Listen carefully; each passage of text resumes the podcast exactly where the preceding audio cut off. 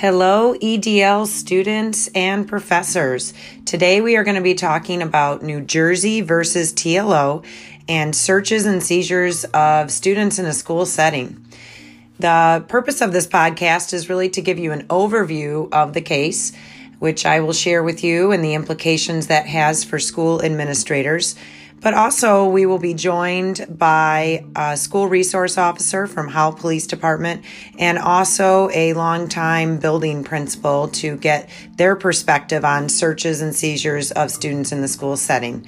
So, to begin, though, we will give you an overview of New Jersey versus TLO. TLO was a 14 year old female student at a New Jersey high school. Student found TLO and another student smoking cigarettes in the girls' restroom in a school building in violation of school rules. The teacher brought the two students down to the assistant principal's office, who questioned each of them.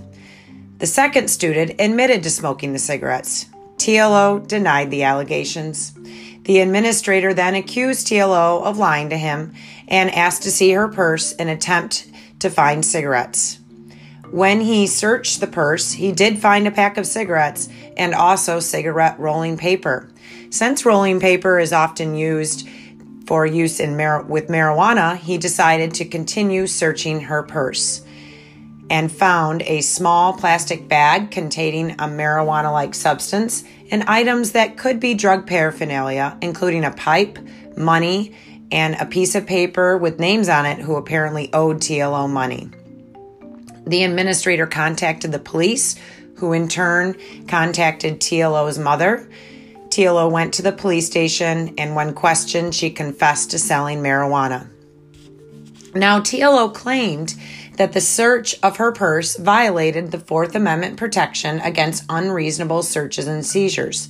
Her lawyer tried to keep the evidence from her purse out of court because they claimed that the evidence had been obtained illegally without a warrant. The juvenile court turned down TLO's Fourth Amendment arguments.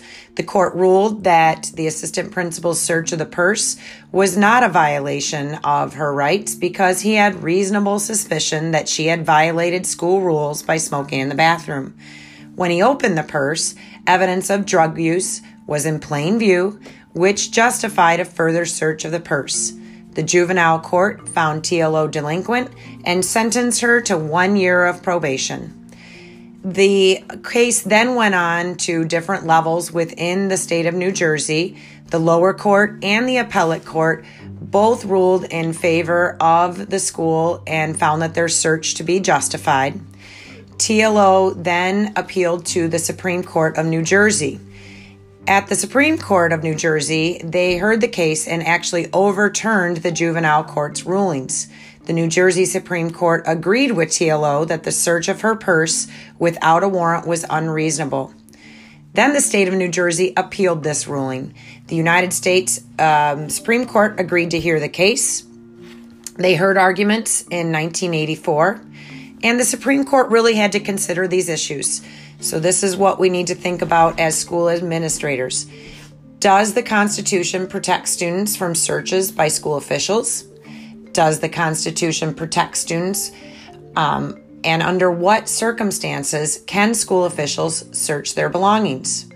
Was the search of TLO's purse illegal? And did it violate her constitutional rights? The U.S. Supreme Court ruled in, in a ruling of six to three that the Fourth Amendment warrant the Fourth Amendment warrant requirements and probable cause were too strict for public school searches. Rather, a public school search must be reasonable. The court ruled that there must be reasonable grounds for suspecting that the search will turn up evidence that the student has violated either the law or the rules of the school. In TLO's situation, the assistant principal had reasonable suspicion to believe that she had broken a school rule and therefore could search her purse. So, the precedent now that the U.S. Supreme Court has had and remains in effect now is that schools have a lower precedent than law enforcement and do have, under reasonable suspicion, the right to search students' belongings.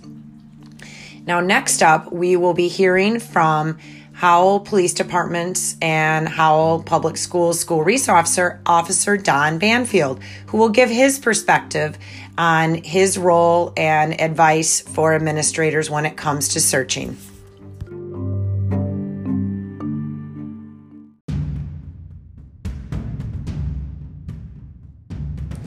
All right. Well, so since you have so many years of experience, both as a police officer and a school resource officer, what advice would you give to school uh, school administrators when they have reason to believe that a student has something illegal on them at school? If a staff believes that the student has something illegal, controlled substance that could be potentially harmful to themselves and or the staff, I always like to be requested to come in and conduct said search based on my experience, especially when it comes to controlled substance that can be harmful not only to the student but to the staff. And when it comes to weapons, uh, law enforcement should be immediately called in, again, based on for the safety of the student and the staff, because it can go uh, bad quick, and we want to disarm and diffuse the situation immediately, especially when it comes to uh, weapons. Is there anything that you would recommend that school administrators avoid when searching students? Uh, when it comes to controlled substances and weapons, the students, the, the staff wants to make sure to keep their demeanor calm.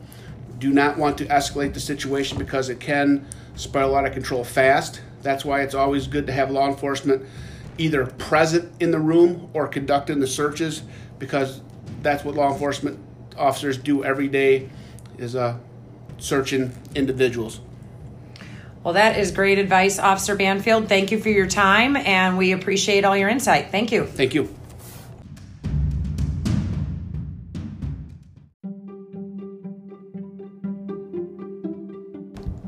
For our next segment, we are joined now by Howell High School Principal and MASSP Principal of the Year, Mr. Jason Schrock. Hi, Ms. Pashak. Thanks for having me. And next, we're talking about the U.S. Supreme Court and how minors in a school setting do not have the same level of protection from searches and seizures as adults in minors in non school settings. Mr. Schrock, what are your thoughts on that?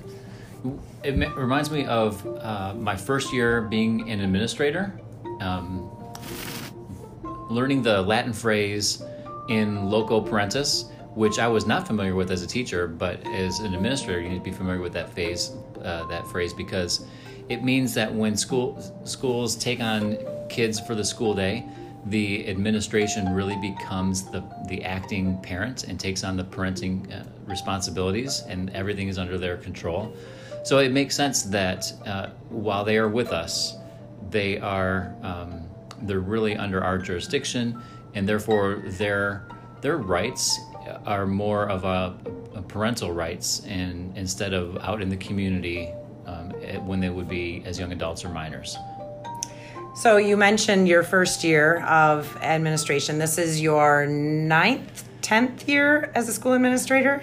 This is my 11th year. 11th year. 11th year, finishing the 11th year of school administration. So, with all that experience, what advice would you give new administrators in regards to searching and potentially seizing evidence from students at school? It's a really uncomfortable thing for somebody to do if your educational experience has been in the classroom for so long to then take the role of um, looking at somebody's belongings, whether it's a vehicle or a backpack or a locker or a jacket, and and having the confidence to go through those belongings to search for something that could be harmful to themselves or others. So my advice to new administrators is is it's okay to feel that uncomfortable feeling um, because it's not what you're used to, but you have the responsibility when you step into the role of administration to make sure that the buildings you're you're running and leading are safe and orderly, and you're doing those things to protect the student in question and the student body at large. Um, I would also give the advice of make sure you communicate over over communicate with your other leadership team and what the expectations are for for searches.